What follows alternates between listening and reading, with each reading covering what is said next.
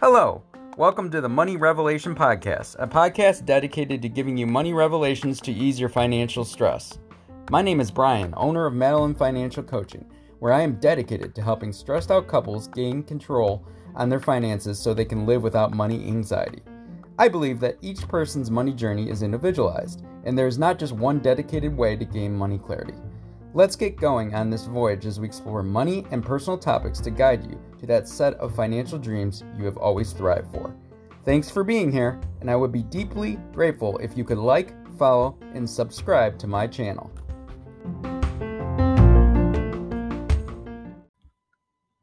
Hello, hello, and welcome back to the Money Revelation Podcast. Today is one of my favorite things to talk about debt and debt consolidation. I feel that pretty much everyone here is going to really relate to this topic. And to be honest, with all the information out there, I had to bring my two cents into play. So here we go. With many Americans having a ridiculous amount of consumer debt out there, many have searched and wanted to hear more about debt consolidation loans and if it's right for them. Well, I'm here to tell you it depends. It really does. I know I say that a line a lot. It always is, Brian, it depends. It depends. It depends. But it really does.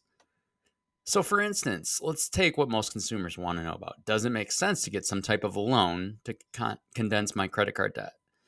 First, there's certain ways most people do this. So, why don't we discuss those ways?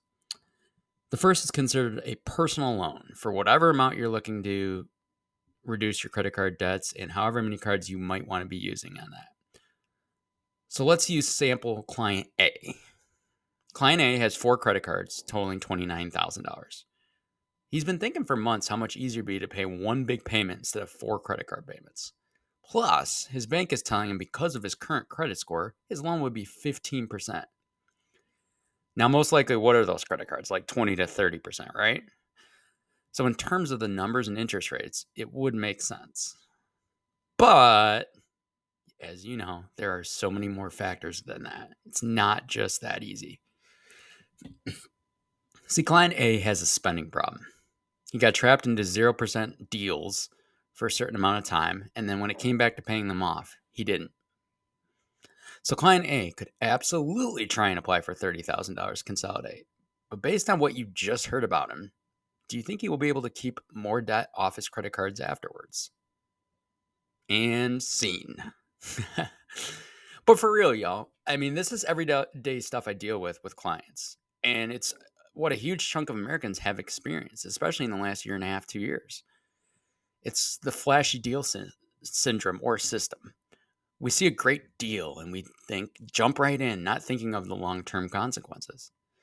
Now, client A, unless he has other larger loans recently and he has paid, most likely is not going to get $30,000 to pay off credit cards. But maybe in the long run, they might counter offer him a loan to pay off one to two of the credit cards but it's still just transferring his debt temporarily. Now let's look at a different scenario with similar numbers. Client B. Client B also has $30,000 in credit card debt. She just finished lunch with her mortgage friend, and they had discussed a home equity line of credit. Now, this is another popular item right now that some may consider. So, essentially, it's looking at the amount of equity in your home to take a loan against it. Usually, it's lower rates. Depending where you are at, most banks and credit union HELOCs, as they're called, are still going to be lower than the 20% credit card interest rate. But now you got to think this is going to be attached to your home. If you go to sell it and the loan is still there, guess what? Got to take that amount off the top as well. And that's why I suggest this one huge thought before you ever take out a HELOC. Is this my forever home or my long term home? Because realistically, if you're moving the next couple years, it's just not smart. I personally am never going to encourage you to tie up your home, your biggest asset, to another responsibility. Trust me, second mortgages on homes often cause a lot of headaches for you in the future. I've seen it personally in part of my family. So, however, I am still not going to say to never do it. It just has to be a really great scenario and one that you can say, you know what, I'm doing this, but I have a plan to pay it off in X amount of time. That is a lot of information right there. So we're going to take a quick break. Part two. If you don't suggest debt consolidation, then what? Now let's hang tight on this. Remember, I once again did not say 100% debt consolidation is dumb. I said it's not for everyone. Here's a couple other things I generally discuss with my clients and others that inquire about debt consolidation. First off, we really start with looking at a line by line analysis of their monthly budget. See, believe it or not, you've heard this from me before. Many of debt issues and money items can come back to either not having a budget at all or not sticking with a consistent budget. When we sit down in a session and we see the visual layout of what is actually going down each month, many clients have like a come to fruition moment, or several of them, to be honest with you. That's because most of us are visual learners, and being able to talk it out with someone does a huge service to your money. Listen, it's hard to talk about money and debt, especially within the household. Sometimes you just got to talk to somebody else about it. But when you feel welcomed and not judged, it really is a great feeling. It's the feeling I strive to give all of my clients. So, the line by line breakdown often shows us where we are overspending or not managing our money well. Now, with some minor tweaks, we might even have a chance to start properly paying down the debt and understanding the consequences if we continue to manage our credit cards the way we do.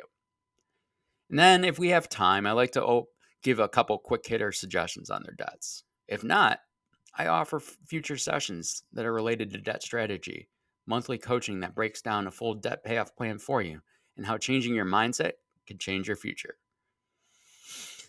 Some people get it after one breakdown, right?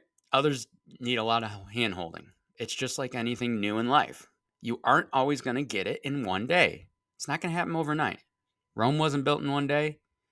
Paying off your debt isn't always going to be paid off in one day. It's a start, and you need some patience. So, when you start to see there is more hope with maybe just a little bit of work put in, you start to see your future and goals open up a bit more.